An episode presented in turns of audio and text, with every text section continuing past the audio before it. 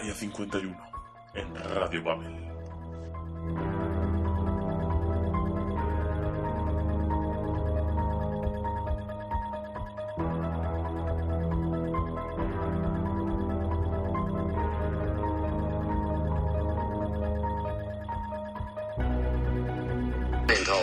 Cienciología significa el estudio de la luz y el conocimiento. Abarca todas las áreas de la luz y de las cosas que son íntegras, y sus principios hacen referencia a todas las formas de la vida.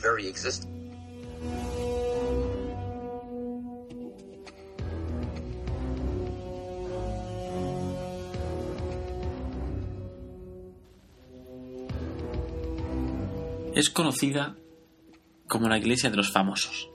Tom Cruise, John Travolta, actores de Hollywood siguen sus preceptos y viven de acuerdo a sus ideales. Desde 2007 es reconocida como una religión dentro del territorio español.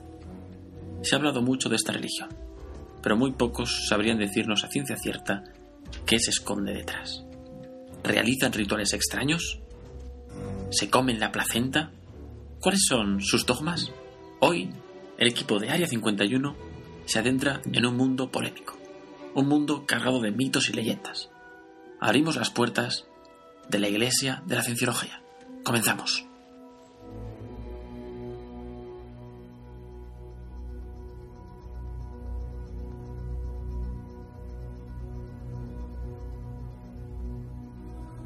Escuchábamos a David Miscavige, líder de la Iglesia de la Cienciología, una iglesia controvertida, una religión diferente.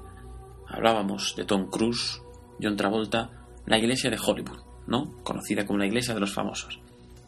Esa iglesia en la que se reúne la gente famosa en Hollywood, que supuestamente hacen cosas extrañas. ¿Cuáles son los dogmas de esta religión? ¿En qué creen estas personas? ¿En qué basan su vida? Marco Nil, yo, José María Castillo, el equipo de Área 51, hemos visitado la Iglesia de la Cienciología en España. Seguro que se sorprenderán.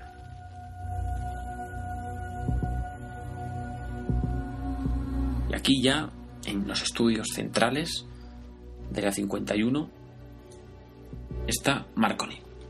Buenas noches, Mar. Buenas noches, José.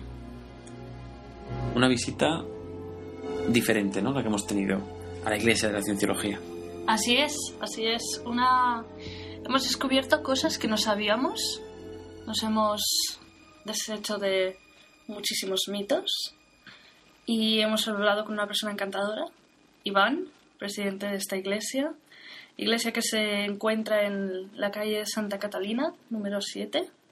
Lo cual, que si alguno de vosotros queréis ir a visitar, se recomienda porque son muy amables, te explican sobre qué va, no ocultan nada, son, sí, pues visitarlo son en cualquier honestos, momento, sí, seas sí, de la religión que seas. Nosotros no es que seamos especialmente religiosos en ese sentido, no lo conocíamos bien, simplemente queríamos que ustedes, que los oyentes, conocieran un poco más esta religión. También queríamos conocerlo nosotros, que no sabíamos absolutamente nada, y la verdad es que nos hemos llevado una grata sorpresa, diría yo, ¿no? Me decía Mar, hemos deshecho mitos, pero hemos creado unos nuevos, mitos nuevos, leyendas nuevas que pronto conoceréis, historias fascinantes. Y como decías, Mar, nos ha tenido Iván Arjona, ¿verdad? Así, una persona encantadora, como he dicho. Que es presidente de la Iglesia de la Cienciología aquí en España. Hemos tenido una charla larga con Iván. Nos ha contado muchas cosas, desde los orígenes, los dogmas, como decíamos, el credo de la iglesia, y luego no podíamos eludirlo, preguntas más controvertidas. Hemos ido un poco a cómo se pronuncia la iglesia en cuestiones morales, qué hay de esas famosas historias de Tom Cruise, que si se come la placenta o no. Hemos hablado de muchas cosas. Y la verdad es que nos ha respondido a todo. Además, vamos a decir que ahora que conoceremos un poco más la iglesia, veremos que tiene una parte muy psicológica, digamos, ¿no? Mar ha experimentado, ha tenido la oportunidad, gracias a Iván, de experimentar un artilugio. Un artilugio, sí. Que usan para sus sesiones de auditoría en las cuales las personas pues hablan de sus problemas y llegan a reconocer sus verdaderos yo, por decir algo, y llegan a deshacerse de todos esos problemas, ¿no? Es un artilugio exclusivo que, como nos han informado, solo es producido y vendido para personas que son auditores, personas que, bueno, que trabajan durante mucho tiempo para llegar a ese puesto. Y sí, he tenido pues la gran oportunidad de probarlo y doy fe. Un artilugio, además, que deben estar atentos, porque es un artilugio mediante el que muchas personas recuerdan, digamos, vidas pasadas. Una cosa que hemos descubierto de esta religión y que descubrirán vosotros a continuación es que creen que después de la vida, es decir, más allá de la muerte, pasamos a otro cuerpo. Dejamos el antiguo y el otro, algo así como una especie de reencarnación, ¿no? Y dice que muchas de estas personas que están allí en la Cienciología recuerdan vidas pasadas. Bueno, un tema 100% Área 51. Pronto veremos aquí. Así que sin más, vamos a escuchar fragmentos de la entrevista que hemos tenido con Iván Arjona. Lo escuchamos.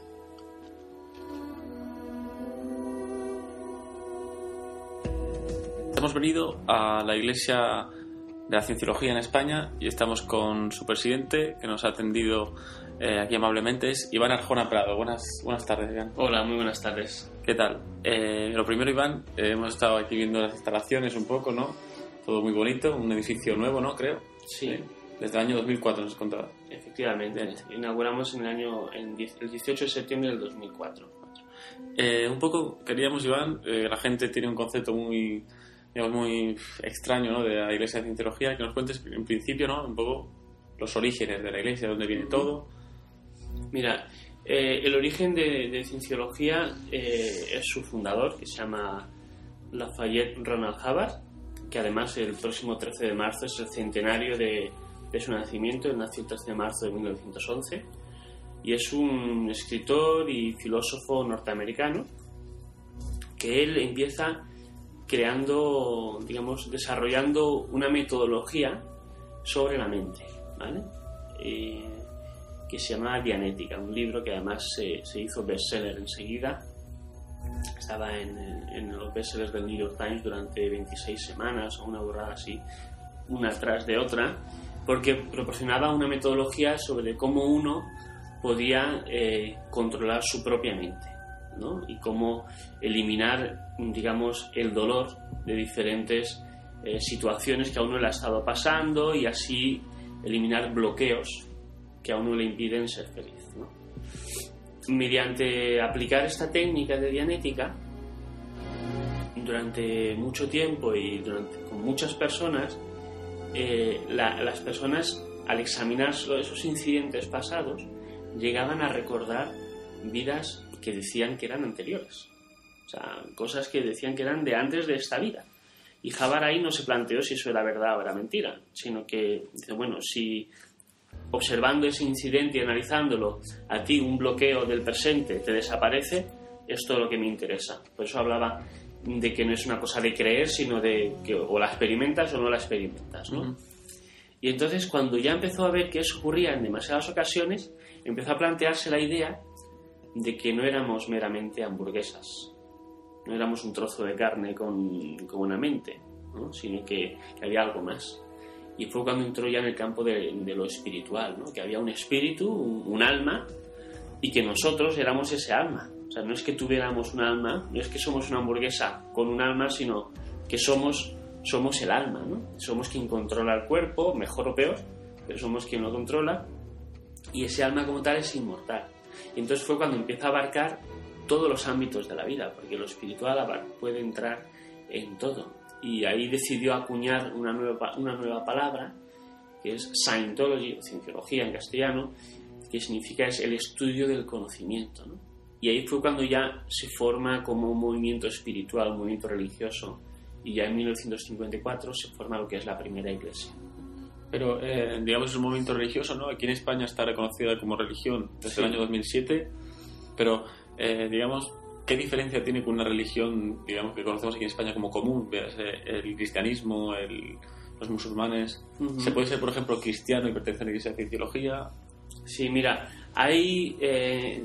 Cienciología tiene sus diferencias y sus similitudes a las grandes religiones como es, pues, el cristianismo o el islam, ¿no?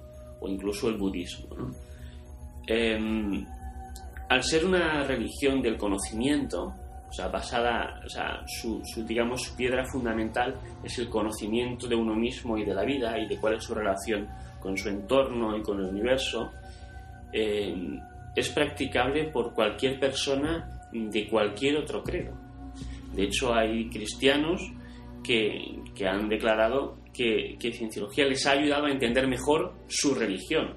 La Cienciología es una religión de saber, de hacer, no de tener fe o creer en algo, que tú puedes creer en cosas de Cienciología sin haberlas experimentado, pero es más bien lo que tú experimentas, lo que te hace sentirte que, pues, que eres cienciólogo o que no, ¿no? Uh-huh. Yo conozco mucha gente, incluso ateos, cristianos, musulmanes, budistas, que aplican Cienciología en sus vidas, y nosotros realmente estamos abiertos a cualquier religión. No le pedimos a nadie que reniegue de una religión previa, ¿no? Uh-huh. Pensamos que la mejor religión es aquella que a ti te hace feliz. Y usted es presidente de aquí de la iglesia de Scientology, ¿no? Se pronuncia, uh-huh, de aquí de España. Y digamos, ¿cómo? Porque usted es una persona joven, sí. Claro, yo no estaba viendo, pero lo notarán por la voz, es una persona joven. Uh-huh. ¿Cómo, digamos, sintió la llamada un poco de la Cienciología? ¿Cómo lo conoció? Sí, mira, yo tengo 31 años, obviamente soy joven, esto no durará por siempre, pero bueno, yo conocí Cienciología cuando tenía unos 14, 15 años, o sea, supe de ella, pero realmente no me involucré para nada hasta que no cumplí los 17 años. A los 17 años, Cienciología había salvado, digamos, de algún modo, el matrimonio de mis padres. Había salvado un familiar que estaba, digamos, cayendo en las tramas del mundo de las drogas. Y fue ahí cuando yo decidí mirar un poquito más. Yo veía que era algo bueno, pero yo, digamos que entre comillas, no tenía ningún problema, ¿no? Todos tenemos problemas, pero no tenía un problema que yo viera que era un problema de vida o muerte, o que dices, ostras, esto me está fastidiando la vida, ¿no? O sea, yo era una persona normal y corriente, lo cual rompe el mito ese de que cualquiera que entra a una religión o movimiento es porque tiene algún problema, ¿no? Yo simplemente vi que había ayudado a otras personas muy cercanas a mí. Entonces decidí dedicarme a ayudar a esa iglesia. Y conforme iba ayudando, fue conforme yo iba conociendo más sobre lo que es la doctrina o digamos, los textos de Cienciología, y cómo yo podía aplicarlos, y iba aplicándolos al día a día, y eso me iba funcionando. Y entonces, pues fue cuando, digamos, que me autobauticé, como quien dice, ¿no? Porque aquí no es que haya un bautizo de, pues ahora eres cienciólogo, es una cosa personal que uno siente. Pero creo, no hay un bautizo igual, no que te digan cienciólogo, pero creo que sí hacéis, digamos, rituales, ya sea hay matrimonio, ¿no?, de Cienciología, hay bautismo. ¿En qué consiste todo esto? Sí, mira, efectivamente tenemos rituales. Hay un ritual similar al bautismo, por ejemplo, pero que no es una conversión de ese ser, de ese nuevo ser a la religión de Cienciología, sino es una, digamos, una bienvenida y una presentación a la comunidad, ¿no? Nosotros pensamos que el ser cienciólogo tiene que decidir uno. No es que cuando eres pequeñito, pues ya con todo el derecho del mundo que tienen los padres de hacerlo, ¿eh? Porque ellos son responsables de la educación de ese nuevo ser, y son los que tienen la posibilidad de decidir en qué religión o en qué no religión piensan que es mejor educarlo, con lo cual tienen todo el derecho. Pero nosotros pensamos que se puede educar a esa persona en Cienciología, y que luego él decida si él es o no es, ¿no? Celebramos matrimonios también, ¿no? Los matrimonios son muy subgéneris, en el sentido de que depende del país y de la cultura en la que estés. El señor Hubbard escribió una serie de ceremonias modernas, digamos, aunque eso es de los años 50, años 60, pero son modernas en comparación a las ceremonias que estamos acostumbrados a escuchar durante ya varios siglos. Y bueno, y hacemos también pues funerales, ¿no? Y siempre siguen un poco la tradición cultural del lugar donde se está haciendo. Aquí una boda, por ejemplo, pues la haríamos en una capilla que tenemos aquí abajo, pero también la podríamos hacer en un jardín o en otra iglesia, como ha sido el caso otras veces. Gente que se ha casado por cienciología en una iglesia una iglesia católica, ¿no? ¿Y eso lo permiten? O sea, no... Eso yo conozco una instancia, por lo menos, ¿no? A lo mejor muy común no es, ¿no? Pero por nuestra parte, pues yo conozco esa vez, fue en Barcelona, no hubo ningún problema, vamos.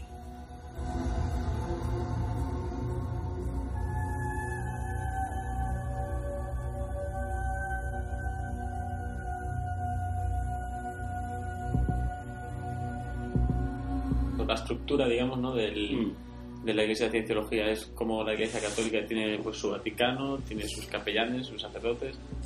Sí, efectivamente, pero hay una gran diferencia, y es que nuestra, digamos, la jerarquía en Cienciología no está basada tanto en si eres ministro ordenado de la Iglesia o no, ¿vale? Yo, por ejemplo, no soy ministro ordenado todavía, pero soy el presidente de la Iglesia. O sea, mi función es la de coordinar las actividades de las diferentes iglesias que hay en toda España, que tenemos 12, en Madrid, Cataluña, Valencia, Andalucía y País Vasco, de momento.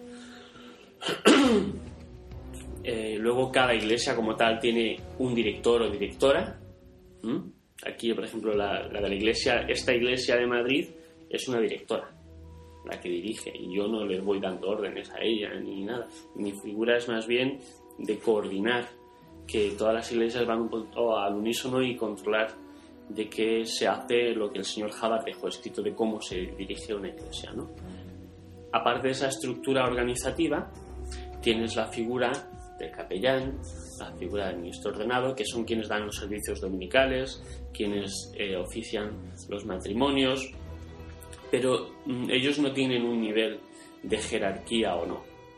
Digamos, un cienciólogo puede ser ministro ordenado sin ser parte de la estructura organizativa de la propia iglesia, ¿vale? Y puede ser mujer, puede ser hombre, puede estar casado, puede estar divorciado, puede tener niños. Eso es, o sea, el ministerio en nuestro caso es una decisión que uno toma de servir a los demás.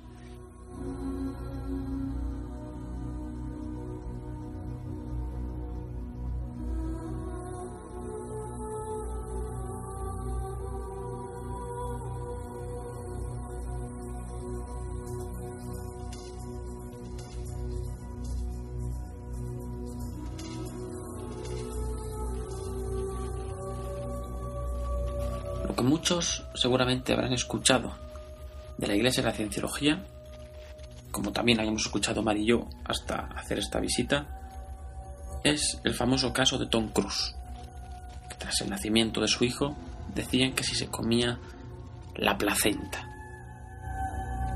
porque era un ritual, digamos, de la iglesia a la que pertenecía, la iglesia de la que estamos hablando hoy, la Iglesia de la Cienciología. Preguntamos directamente a Iván Arjona si todo esto es cierto o es un simple mito. Lo escuchamos. Todo lo que se habla en internet, con todo también, ¿no?, digamos, los mitos de la iglesia, sobre todo lo que más se ha hablado, lo que más la gente puede conocer de esta iglesia es por gente como Tom Cruise, como John Travolta, la iglesia de Hollywood, los famosos. Y había un caso, que antes hemos estado comentando también, que se habla de que Tom Cruise, si se comía la placenta, si los cienciólogos se comen la placenta, no se comen esto. ¿Tiene algún tipo de ritual la iglesia en este sentido, o es todo un mito? No, mira, efectivamente hay muchos mitos, ¿no? De hecho, somos una iglesia que tiene 60 años, y hay mucho desconocimiento, y hay mucho desconocimiento dentro de la propia situación de que mucha gente ha oído hablar de que existe algo que se llama cienciología, como tú dices, generalmente pues por Tom Cruise, John Travolta o actores, ¿no? Y no es que sea la iglesia de Hollywood, ni que todos los cienciólogos sean actores, ni celebridades, ni cosas por el estilo, simplemente son de los que más los medios de comunicación hablan, porque les sirven, digamos, de algún modo de icono o de una forma de transmitir una noticia, ¿no? Nos han dicho muchísimas cosas. Aquí en España hasta nos habían acusado de ser culpables de la muerte de Franco y de Carrero Blanco.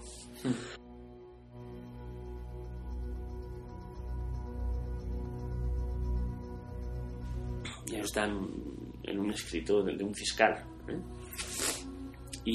Pero vamos, que realmente son mitos. Nosotros ni nos comemos las placentas, ni regalamos gatos en las bodas, como han llegado a decir, ni cacerolas en las bodas tampoco, ni vamos en naves espaciales. Nosotros somos personas comunes y corrientes en el mejor sentido de la palabra,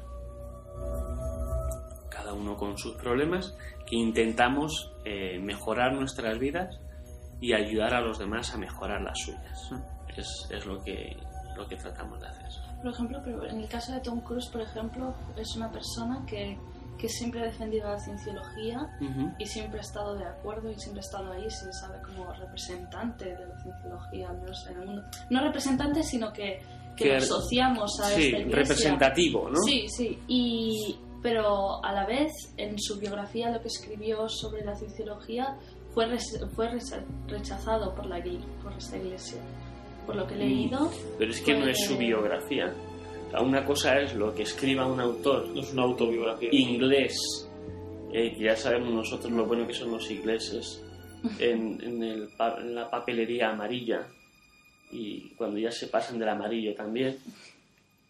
Que realmente esa biografía de la que hablas no es más que una colección de mitos, sí, rumores... colectadas de internet o de personas que, digamos, de algún modo han tenido alguna mala experiencia con Tom Cruise. Entonces, si yo me dedico a hacer una biografía de quien me da la gana y lo que hago es buscar lo que hay en internet y qué dicen las personas que no le quieren, pues obviamente no voy a salir muy bien parado, ¿no? Pero bueno, él efectivamente es una persona que ha ayudado mucho a la iglesia, que sigue ayudándola, pero no solo a la iglesia como tal. Es una persona muy comprometida socialmente, como muchas otras, sí, estrellas de Hollywood también, ¿no? Entonces, ¿creéis que es una buena influencia que haya estas personas famosas que hablen de la cienciología, que sean parte de ella? O sea, es algo bueno.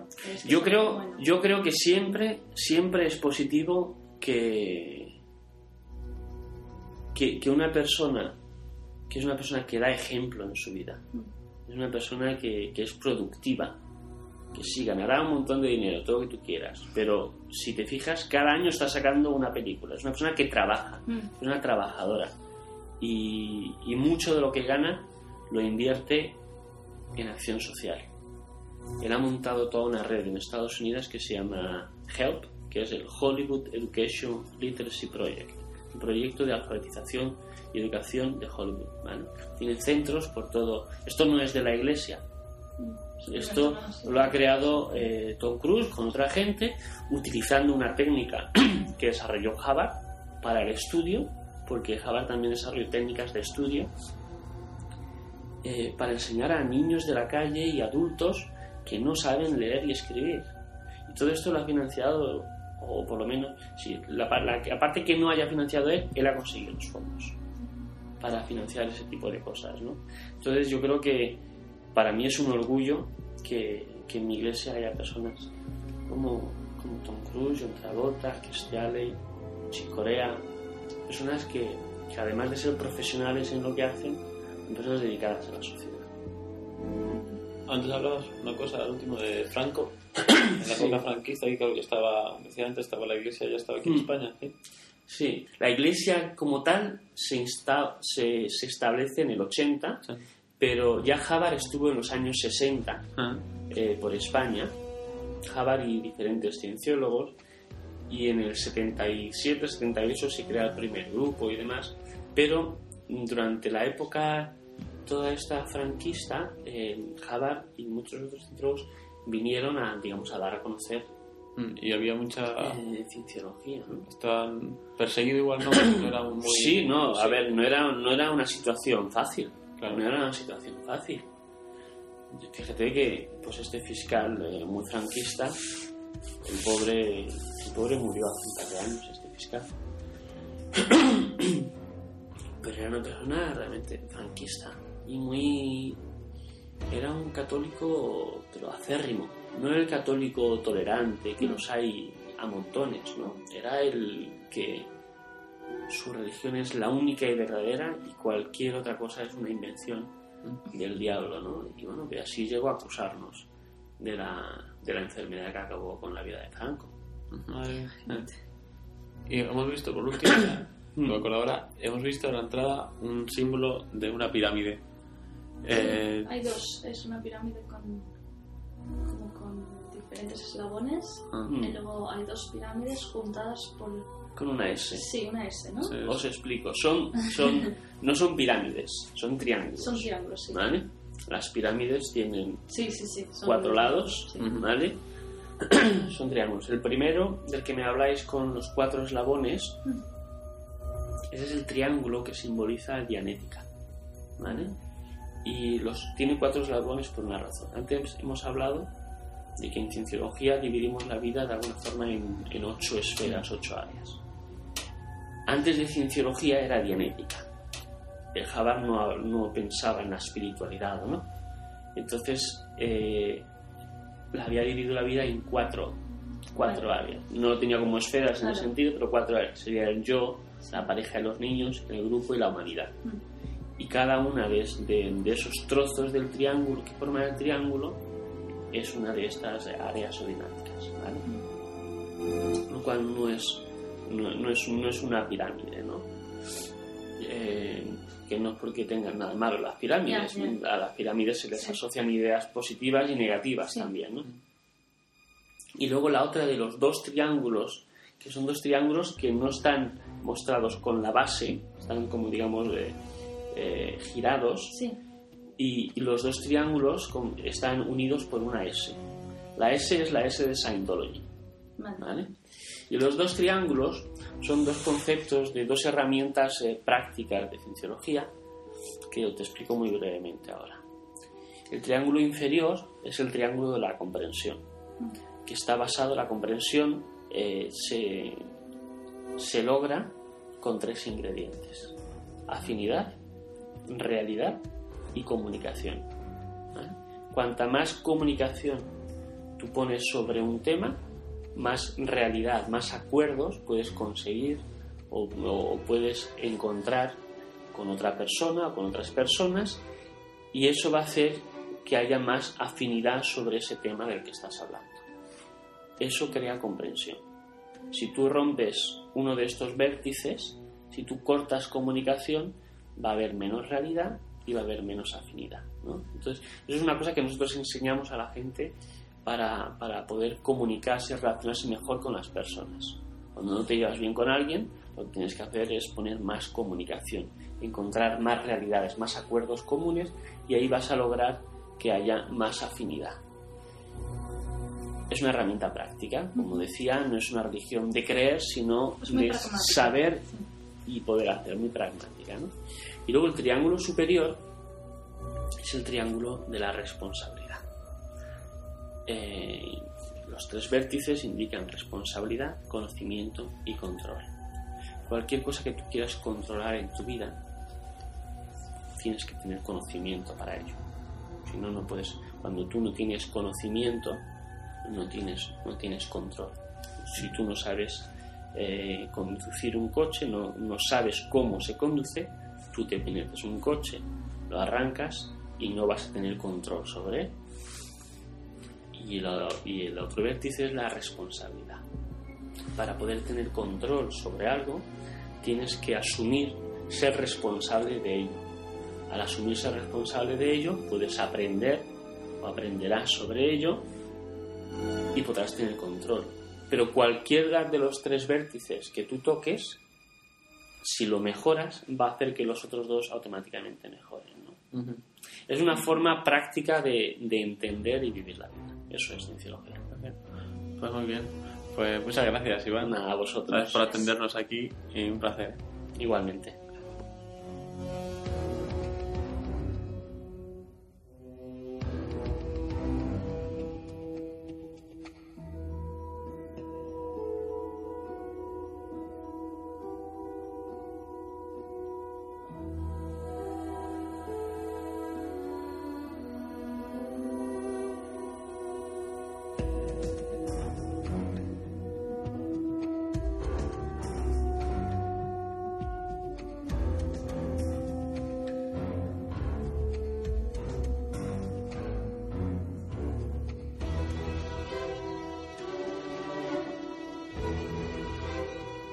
Otro factor que consideramos importante es siempre una religión, ¿no? Cómo se pronuncia en cuanto a cuestiones morales. Así como cuestiones del siglo XXI, véase la homosexualidad, el aborto, cosas en el siglo XXI que están a la orden del día en las religiones, ¿no? Temas controvertidos que a veces a este tipo de religiones, digamos, les cuesta aceptar, les cuesta adaptarse al futuro, les cuesta adaptarse más bien al presente. Preguntamos a Iván Arjona también qué opina la Iglesia de la Cienciología sobre este tipo de temas. Nos responde sin ningún tipo de problemas. En cuanto a los problemas morales ahora que están ahora en el siglo XXI así, la población, digamos, el aborto, por ejemplo, la homosexualidad, no sé si tiene algún tipo de pronunciación en concreto. Como religión, todas las religiones tienen algún tipo de pronunciación en ese sentido. ¿Y si la cienciología? Mira, sobre el aborto, por ejemplo, el señor Hubbard, cuando escribió el primer libro, digamos, que empezó todo este movimiento, que es el libro de Dianética, que es el Dianética, el poder del pensamiento sobre el cuerpo. Ahí, esto es año 1950. Ahí hablaba de lo perjudicial que podía ser el aborto. También es verdad que en las técnicas que se... Y esto no lo digo para defender el aborto, para nada. Que puedan haber hoy no tienen nada que ver con lo que se utilizaba en 1950, ¿no? Claro. Con lo cual yo creo que son decisiones muy personales y muy de cada caso es cada caso, ¿no? Utilizando la casuística y no puedes hacer una generalidad, ¿no? Pero mientras no podemos hacer una generalidad, vamos a hacer una. Y yo diría que el aborto pues no es positivo, ¿no? Como general. Pero nosotros no podemos prohibir a una persona el no abortar. O sea, ni podemos decir que es más malo por eso. O sea, es una decisión que uno tiene que tomar basándose en cuánto daño o beneficio va a generar esa decisión a lo largo de lo que llamamos sus dinámicas. ¿Vale? Las dinámicas serían las esferas en las que uno actúa en la vida, que sería el yo, la pareja, el grupo, la humanidad, el resto de seres vivos, el mundo espiritual y el infinito, ¿no? O sea, ¿qué repercusión tiene eso en las vidas? ¿O vas a poder vivir con esa decisión? Es una cosa muy personal, ¿no?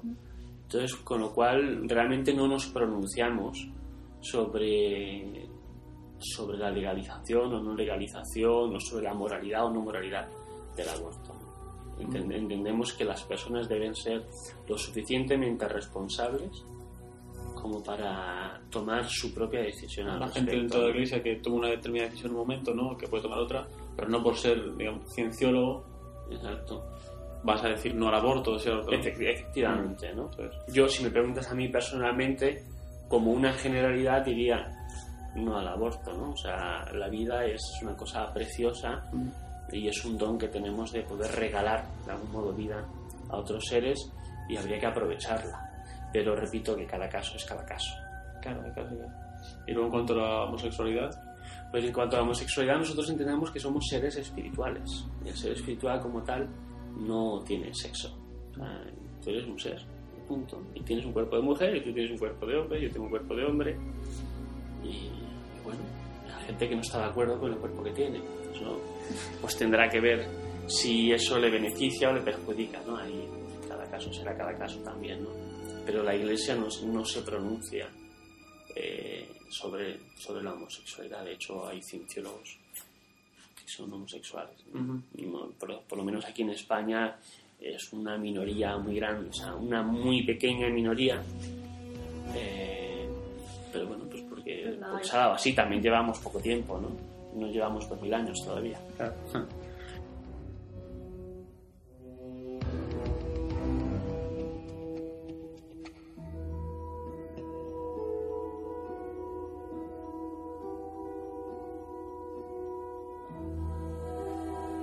Como decíamos antes, había una cosa 100% Área 51.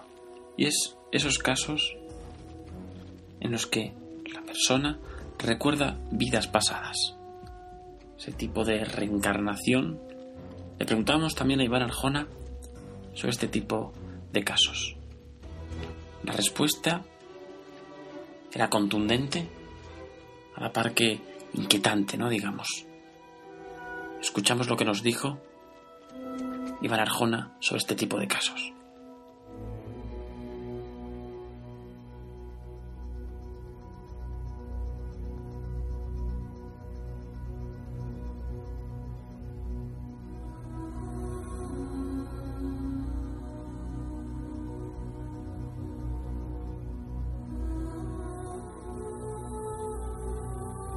De gente que afirma haber estado, como tú decías antes cuando le hacía recordar el Uber, que recuerda algo de su vida anterior, ¿no? Casos así extraños, igual que recuerda, pues yo en anterior vida fui, recuerdo que estaba en una casa o así, no sé si tú conoces algún caso de este tipo. Esto es el pan de cada día, aquí en Cienciología. La gente que conforme, la gente que hace la auditación, antes o después acaba recordando incidentes de vidas anteriores, y no te hablo del siglo pasado, te hablo de vidas mucho más atrás. Pero nosotros realmente no le damos importancia al quién has sido o qué has sido, ¿no? La única razón de mirar hacia atrás en ese sentido a tus vidas anteriores es encontrar situaciones que te hayan causado algún tipo de trauma o bloqueo que en la actualidad no estás pudiendo resolver, y que la fuerza de ese bloqueo proviene de ese incidente anterior. Entonces, una vez que tú analizas ese incidente anterior, si es el primer incidente que te ha causado ese bloqueo, una vez que tú lo analizas, puedes desbloquear realmente ese bloqueo que tienes ahí. Digamos que te haces consciente de aquello por lo cual estás sufriendo realmente y cómo fue la situación. Y al comprender, y esto ya no es una cosa de Cienciología, esto es una cosa de la vida, cuando uno comprende algo, siente alivio. Y es capaz de hacerse fuerte. Un uso práctico, ¿no? Digamos, de efectivamente. No se trata de saber quién has sido, o si has sido Marilyn Monroe, o si has sido quien sea, ¿sabes? Pero personalmente, por ejemplo, tú entiendes esas... ¿son regresiones o ese tipo de recuerdos? No serían regresiones, te lo digo porque, como decía tu compañero antes, no usamos la hipnosis, ¿vale? La persona en todo momento está 100% consciente, está descansado y bien nutrido. O sea, una persona que no ha descansado bien o que no ha comido bien no puede entrar en una sesión de auditación. ¿Por qué? Porque se espera que ella sea consciente, porque es ella la que va a analizar su vida. Nadie la va a analizar por ti. O sea, yo te voy a hacer las preguntas oportunas para que tú vayas hasta el fondo de la cuestión, pero tú eres el que va a encontrar la solución.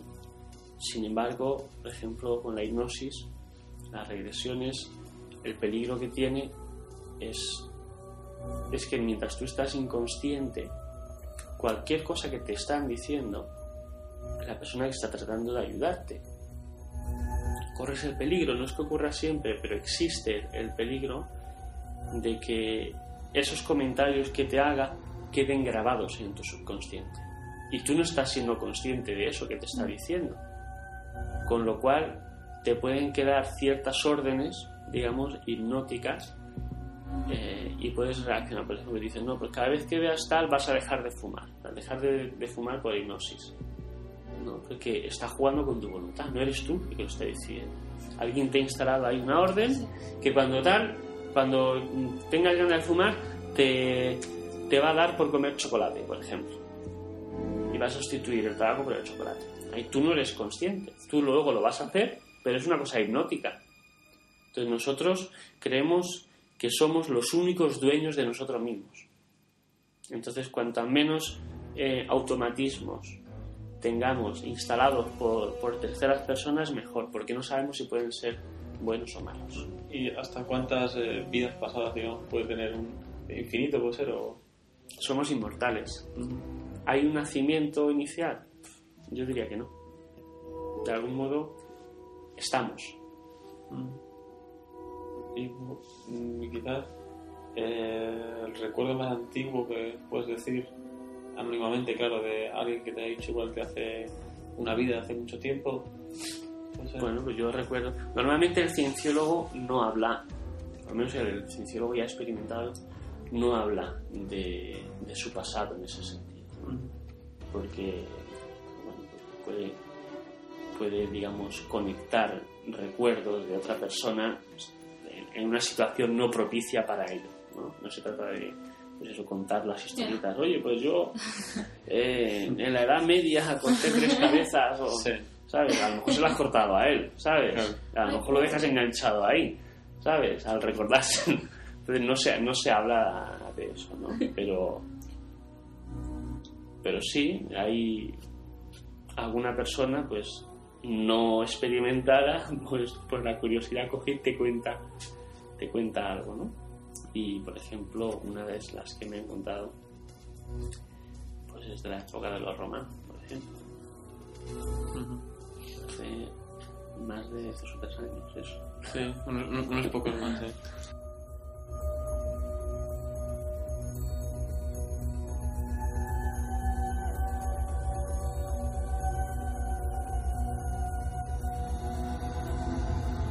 A nuestra llegada a la Iglesia de la Cienciología nos sorprendieron muchas cosas.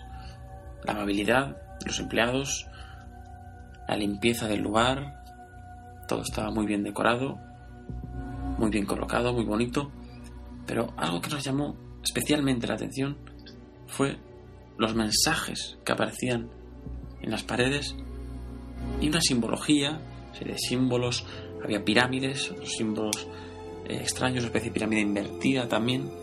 Llamó mucho la atención. Mar, además, se preocupó por copiar un mensaje que había en la pared. Mar. Así es, un mensaje interesante que os voy a leer. Decía: una civilización sin demencia, sin criminales y sin guerra, donde el capaz pueda prosperar y los seres honestos puedan tener derechos, y en donde el hombre sea libre para elevarse a mayores alturas, son las metas de la cienciología. Por Ronald Hubbard.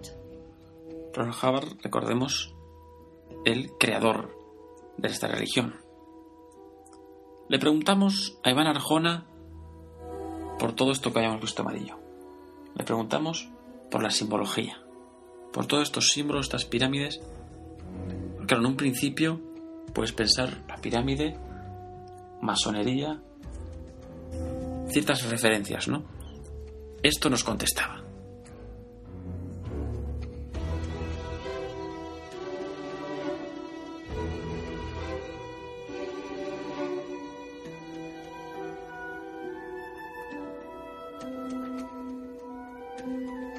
¿Lo habéis fijado que tenéis símbolos a la entrada, por ejemplo? Sí. Tú ibas una cruz en la corbata. Uh-huh. Es una cruz de 8 puntas. Como eso, si te fijas, tiene 8 puntas, ¿no? Aquí yo creo que vendría bien aclarar, porque claro, cuando la gente ve la cruz dice, pero no sois cristianos. Eso que estaba pensando. Eso decía Germán. Bueno, y ahora que has hablado... Este leído el pensamiento, sí. Eso hacemos los cienciólogos. No, sí. Había como mucha relación. Pues el nombre iglesia, el hecho de los credos, luego la cruz, el hecho de que hay jerarquías, ministros, hay bodas, matrimonios, pero lo mismo, sí. Bautizos, funerales, era como... Hay como muchas cosas en común, pero no son las mismas. Pero yo quería preguntar si igual el señor Hubbard se inspiró en la iglesia. O digamos, si tuvo algún tipo de... No, hombre, sé. Posiblemente en alguna forma, obviamente, pues, se ven las similitudes, ¿no? Pero es una forma de reivindicar lo que en el fondo somos, ¿no? Porque incluso las propias ceremonias de la Iglesia Católica no son más que una forma de expresión de un sentimiento que existe ahí, ¿no? Es una forma de exteriorizarlo, de hacer que la gente lo vea y lo reconozca, ¿no? Eso, por ejemplo, en nuestra cruz, todo el mundo piensa, o todo el mundo no, pero mucha gente piensa que la cruz es un símbolo cristiano. Y no es verdad. la verdad es que la cruz se ha convertido en un símbolo representativo del cristianismo. Y se asocia, son conceptos que asocian. Pero no es que los cristianos hayan sido los primeros en utilizar una cruz como símbolo espiritual o religioso, ¿no? Ya se usaba varios siglos antes de lo que se conoce hoy como los inicios del cristianismo. Y en nuestro caso esta cruz de 8 puntas simboliza las 8 áreas, las 8 esferas o dinámicas, le llamamos, en las que dividimos la vida o nuestra interacción con la vida, ¿no? Que, como decía antes, ese sería el yo, la pareja, los niños, los grupos, la humanidad, el resto de seres vivos, lo que es el universo físico, el universo espiritual, y ya en última instancia la octava esfera, la octava dinámica sería Dios o Ser Supremo, o nosotros más comúnmente lo llamamos infinito, ¿no? Que lo simbolizan con el símbolo de infinito. Efectivamente, ¿no? El 8 invertido, sí. ¿No? Entonces, pues sí, tenemos esos símbolos y bueno, hay ciertas similitudes con lo que es la iglesia más conocida. Hemos visto en la entrada un símbolo de una pirámide.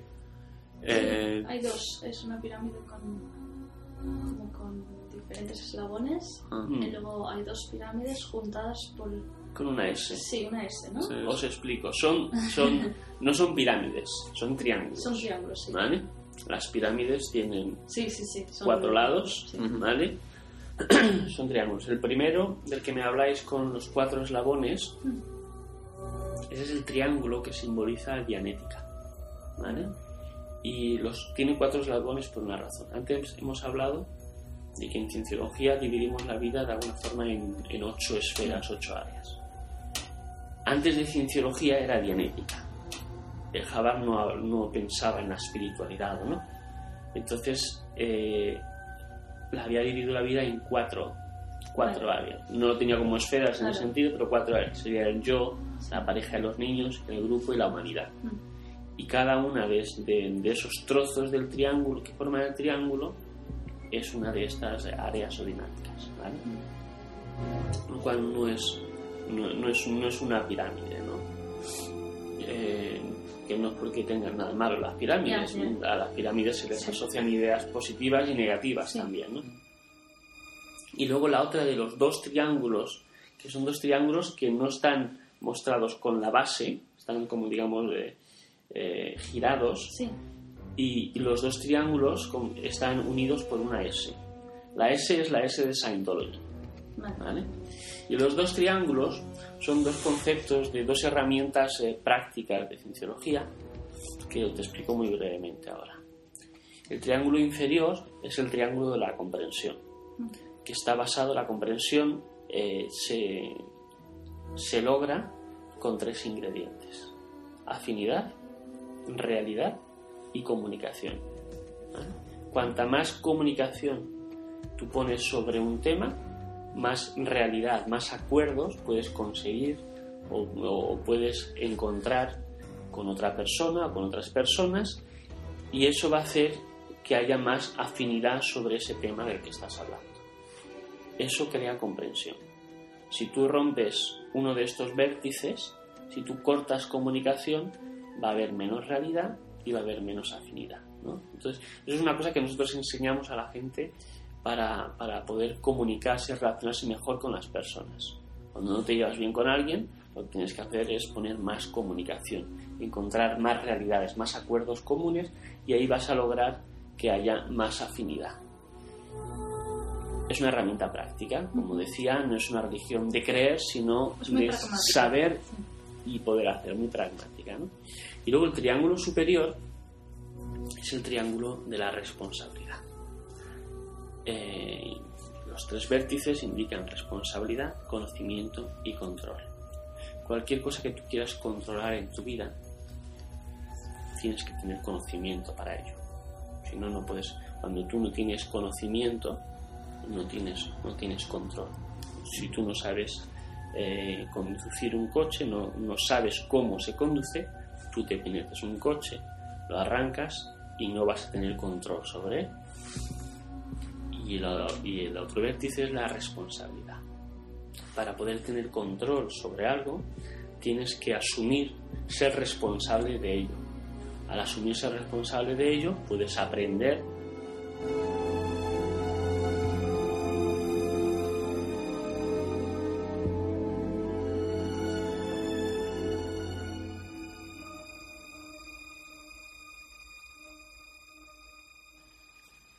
Justo antes de marcharnos, Iván nos enseñó todas las instalaciones, multitud de salas, y sobre todo nos llevó a probar el aparato que utilizan, el e-metro, el aparato que utilizan los auditores para intentar acabar con esos problemas, ¿no?, de los que nos hablaba Iván en la persona. Mar tuvo la oportunidad de utilizarlo brevemente y nos va a contar su experiencia. Bueno, simplemente él preparó este artilugio y, como bien ha dicho, tiene como dos cilindros, los cuales son conductores de energía, y me dijo que pensara en el día de ayer. Y bueno, yo pensé en el día de ayer, y en cuanto pensé en algo negativo que pasó ayer, una discusión con una persona, él justo en ese momento me preguntó: ay, ¿qué has pensado? ¿Has pensado algo negativo? Y yo dije: sí, bueno, he pensado en esta discusión con una persona. Entonces me dijo: pues se ha notado. Sí, yo estaba viendo también, me las tenía los ojos cerrados y yo estaba viendo las agujas que iban de la otra, y justo en el momento en el que él preguntó era porque una aguja había virado completamente. Yo no sabía por qué era. Él dijo: ¿es porque has pensado algo negativo? Y justamente Mar lo había pensado. Y después, más tarde, me dijo que no pensara en ese pensamiento hasta que él no me lo indicara. Entonces yo pensé en el día de ayer, intentando evitar pensar en esa discusión, y él me dijo: estás bloqueando ese pensamiento, ¿no? Y dije: efectivamente, así es. Mar, además, le hacía referencia al psicoanálisis de Freud. Algo también muy interesante, muy cercano a lo que él decía, pero él nos explica las diferencias y que además la religión, la cienciología, no está de acuerdo con la idea freudiana del psicoanálisis. Escuchamos por qué, y además escuchamos lo que nos explicaba Mar ahora de los auditores, de su papel y del aparato e-metro que utilizan los cienciólogos.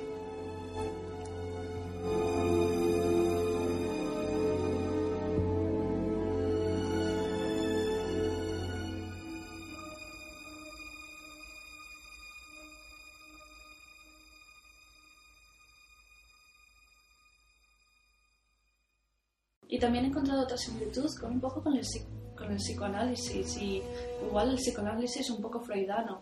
Por lo que yo estudio en psicología, o sea, la teoría freudiana consiste en llegar a aquellos recuerdos que te han marcado la vida pero que has sido inconscientemente. Ahora sí que a veces se utiliza la hipnosis, y creo que en la cienciología no se utiliza la hipnosis y no se utiliza tampoco la psicología, sino que sois un aparato en el que, si no me equivoco en los vídeos que he visto, sí, te explico. Pues porque he encontrado también algunas similitudes, el hecho de que bueno, vas recordando, y cuando superas ese momento es cuando te liberas de un gran peso en tu vida, y eso también es un poco de psicoanálisis. Aún así, no sé si está basado, si estáis de acuerdo con el psicoanálisis. No estamos de acuerdo con el psicoanálisis. Tuvo su función en su día. No es que digamos que no sirve para nada, ¿vale? Pero como os comentaba al principio, al hablar de los orígenes de Cienciología, os he hablado de este libro Dianética, que iba sobre la mente, ¿no? Hubbard había estudiado las diferentes prácticas, psicología, psicoanálisis, las había puesto en práctica para ver sus resultados, ¿no? Y a él no le satisfacieron esos resultados, ¿no? Pues podía ayudar, pero ayuda en la medida que cualquier comunicación ayuda. Aquí hay otra cosa que tenemos que dejar bien establecida, bien sentada, y es que la psicología no es dueña del poder que tiene el hecho de la comunicación. Los seres humanos se han estado comunicando desde sus inicios y resolviendo sus problemas, encontrando respuestas a sus problemas, contándolos a otras personas. El psicoanálisis es una forma de sistematizar esa herramienta, o sea, crear un procedimiento usando la herramienta de la comunicación, que ya digo, no es propia del psicoanálisis, no es propiedad de la psicología, ¿no? Entonces Hubbard, al ver que eso pues no le funcionaba lo que él esperaba, pues se fue al básico, que es la comunicación, qué hace la comunicación. Y a partir de ahí empezó a desarrollar una metodología que te ayudará, pues eso, a analizar tú mismo lo que te ha pasado. Sin embargo, en el psicoanálisis, como bien indica la palabra, te psicoanalizan, sí, pero no te analizas tú. Tú estás viendo tus experiencias y tienes a alguien que analiza aquello que tú le estás contando, ¿no? Con lo cual nosotros entendemos que no es la mejor forma, porque quien mejor te conoce eres tú mismo. No hay ningún psicólogo que te pueda conocer más que tú mismo, ¿no? Entonces, y eso que comentaba de la palabra. Voy a ello. Entonces, nosotros la técnica que desarrollaba se llama auditación, que viene del latín audire, que es escuchar, ¿vale? Y el auditor, que es el que te aplica esta técnica, lo único que hace es preguntas y te escucha, ¿vale? Al principio esto se hacía así de tú a tú, y se sigue haciendo de tú a tú sin ningún artefacto más, ¿vale? Pero más adelante, Hubbard, cuando ya empezó a entrar en el tema espiritual y que ya era más complicado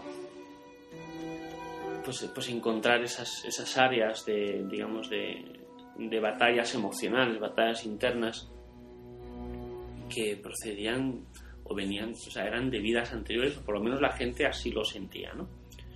Entonces dijo, ¿cómo puedo yo acelerar esto o ser más preciso? Entonces él, mediante muchos descubrimientos e investigaciones y descubrimientos, se dio cuenta de que el pensamiento no son neuronas que pasan por el cerebro, ¿vale? El pensamiento es algo exterior, está fuera, digamos, de lo que es el músculo, el órgano cerebral. Crea una carga negativa cuando ese pensamiento, digamos, está, repito, cargado con dolor, ya sea físico o emocional. Entonces él desarrolló, con ayuda de unos ingenieros, un aparato, un artefacto, que ayudara a leer, digamos, esos momentos de dolor. Con lo cual creó un aparato que se llama electrómetro o electropsicómetro, psic, viniendo de psique, de alma, ¿no? O pensamiento. Y es un medidor electrónico de la psique, ¿no? Del alma o del pensamiento. Y entonces creó este aparato que, digamos, así explicarlo sin verlo puede ser un poquito complicado. Sí. No, lo hemos visto y seguramente pondremos imágenes si podemos. Estaría bien, sí. Digamos, cuando tú tienes un pensamiento, digamos, yo te voy a decir, a ver, pues háblame de patatas, fresas, melones, sandías, naranjas, manzanas. Digamos que va a haber una de esas 6, por poner un ejemplo así tonto y simplón, que es la que, digamos, te causa peor reacción, ¿vale? En la que tienes conectados más incidentes de dolor, ¿vale? Entonces, el aparato lo que crea es un circuito cerrado con un flujo de electricidad que no se nota. Luego lo podéis probar, si queréis. No se nota ese flujo de electricidad y crea ese circuito cerrado. El pensamiento genera una resistencia, ¿vale?, a ese flujo eléctrico que pasa a través del aparato y a través de ti mientras sostienes los dos electrodos, ¿no? 2 latas. Entonces ese flujo, cuando se topa con la resistencia de ese pensamiento, genera una lectura. Ahí no te dice lo que estás pensando, ni si estás bien o estás mal, o si estás mintiendo o no estás mintiendo. Eso es todo lo mito, ¿no? De que es un detector de mentiras. Eso no detecta, ese aparato no detecta mentiras. Detecta que tú no estás de acuerdo con algo, o que tienes un cierto error. Tú estás diciendo una mentira y no estás de acuerdo en decir esa mentira, en el fondo, pues obviamente lo va a leer, pero no por el hecho de que mientas. Y luego, ¿vale? Si tú no tienes conciencia sobre la mentira, te da exactamente igual, eso no va a crear. Como a ti no te crea ningún malestar esa mentira, no va a generar ningún movimiento. Por eso se trata de que la gente que hace la habitación lo haga no por ocultar a nadie, es una cosa de hacerse honesto con uno mismo, ¿no? Y entonces el auditor te va encontrando aquellas áreas sobre las que deberías hablar, ¿no? Que son las que, digamos, más trauma emocional o espiritual te crean, ¿no? En vez de hablar de tonterías que pues un pequeño enfado que has tenido por aquí o por allá, vamos a ir al grano de aquello que realmente te está bloqueando en la vida.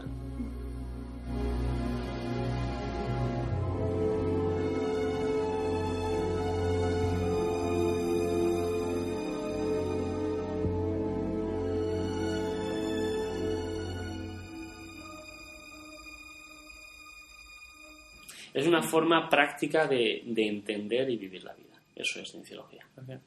Pues muy bien. Pues muchas gracias, Iván. Nada, a vosotros. Gracias por atendernos aquí y un placer. Igualmente.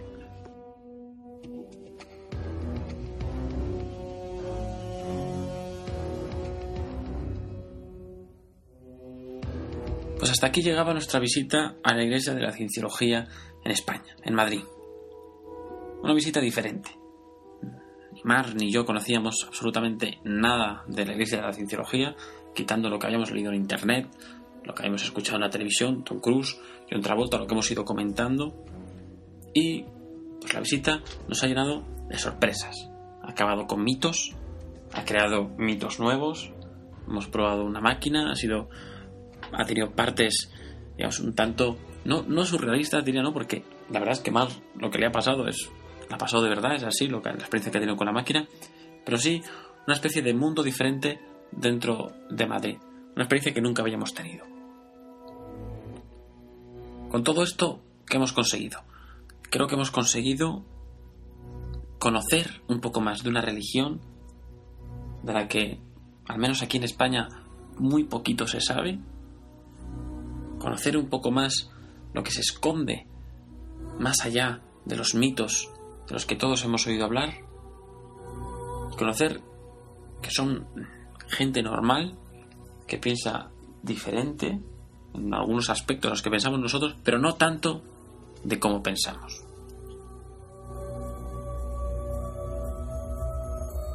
Me voy sobre todo con ideas positivas. Ideas positivas, ya que en muchos de los temas de los que hemos preguntado más controvertidos, temas, como hemos dicho antes, la homosexualidad, el aborto, temas en cuanto a libertad, que en este caso las religiones suelen ser muy opresoras, ¿no?, digamos, muy poco adaptadas al siglo XXI. La verdad es que me parece una religión muy abierta. Ya nos decía antes Iván, puede entrar cualquiera, sea cual sea su raza, su condición sexual, su religión, y eso es lo que más me ha llamado la atención. Espero que con todo esto que hemos contado, con esta entrevista, ustedes, que son lo más importante, hayan conocido un poco más de esta religión.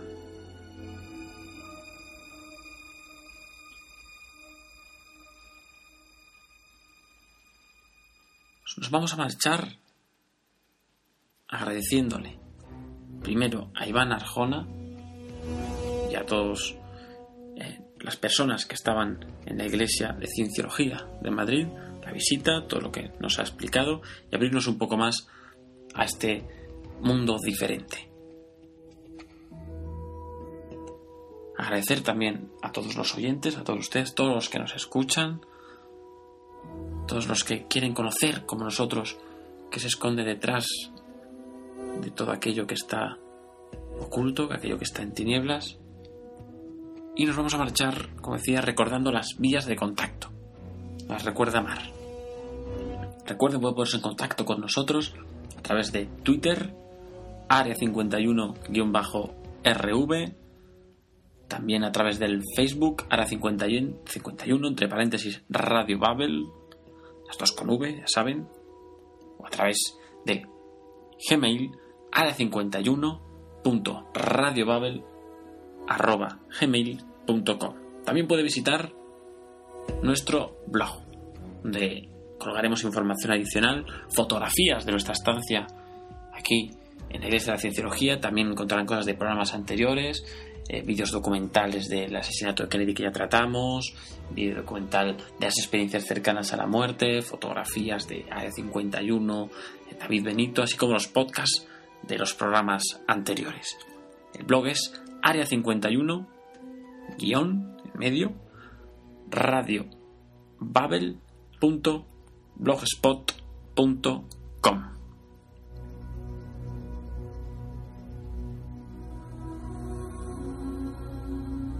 Marco Nil, una experiencia alucinante otra vez, ¿no? Cara a cara, no con el misterio esta vez más bien, sino... Bueno, sí, misterio porque no lo conocíamos, pero más bien con una realidad, ¿no? Sí, sí, sí, totalmente increíble. Y como he dicho antes, es algo, hay muchos mitos que han desaparecido por mi parte y la verdad es que me siento orgullosa de haber ido allí y haber conocido un poco más de esta religión. Así es, amigos. Hay cosas de la religión con las que estoy de acuerdo, cosas con las que no, cosas con las que absolutamente estoy en desacuerdo, pero lo más importante es que hemos conocido un poquito más de eso que nosotros decimos permanece oculto, en tinieblas. Nos marchamos, espero volverles a ver aquí. La semana que viene, recuerden, aquí en Radio Babel, todos los sábados de 12 a 1 de la madrugada. Que el misterio os acompañe.